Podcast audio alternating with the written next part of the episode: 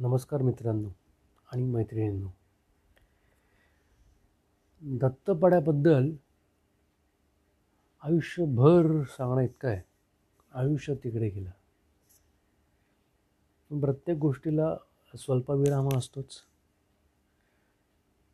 अजून सांगण्यासारखं खूप आहे. बरंच काही आहे. पण माझा प्रयत्न माझ्या प्रवासाबद्दलचा होता. थोडं आमच्या दत्तपाड्याबद्दल सांगण्याची इच्छा होती. माझं बालपण माझ्यापेक्षा माझ्या वयाची जी लोकं आहेत त्यांचं बालपण कसं गेलं हे कुठेतरी मनात होतं म्हणून हे सगळं सांगितलं. माझं बालपण ऐकताना कुठे ना कुठेतरी तुम्हाला तुमचं बालपण थोडंसं जाणवलं असेल.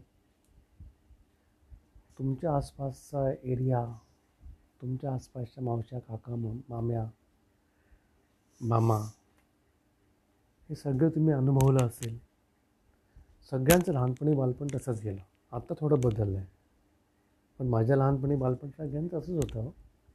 दत्तपडा असेल किंवा आणखीन काही असेल. हा सांगण्याचं हा माझं प्रयोजन किंवा एक छोटा माझा प्रवास तुमच्यापर्यंत मांडण्याचा होता. हे माझं पहिलंच पॉडकास्ट आणि असे अनेक पॉडकास्ट येतील अशी मी अपेक्षा आणि आशा करतो. तुम्हालाही आवडलं असेल असं मला वाटतं तेव्हा.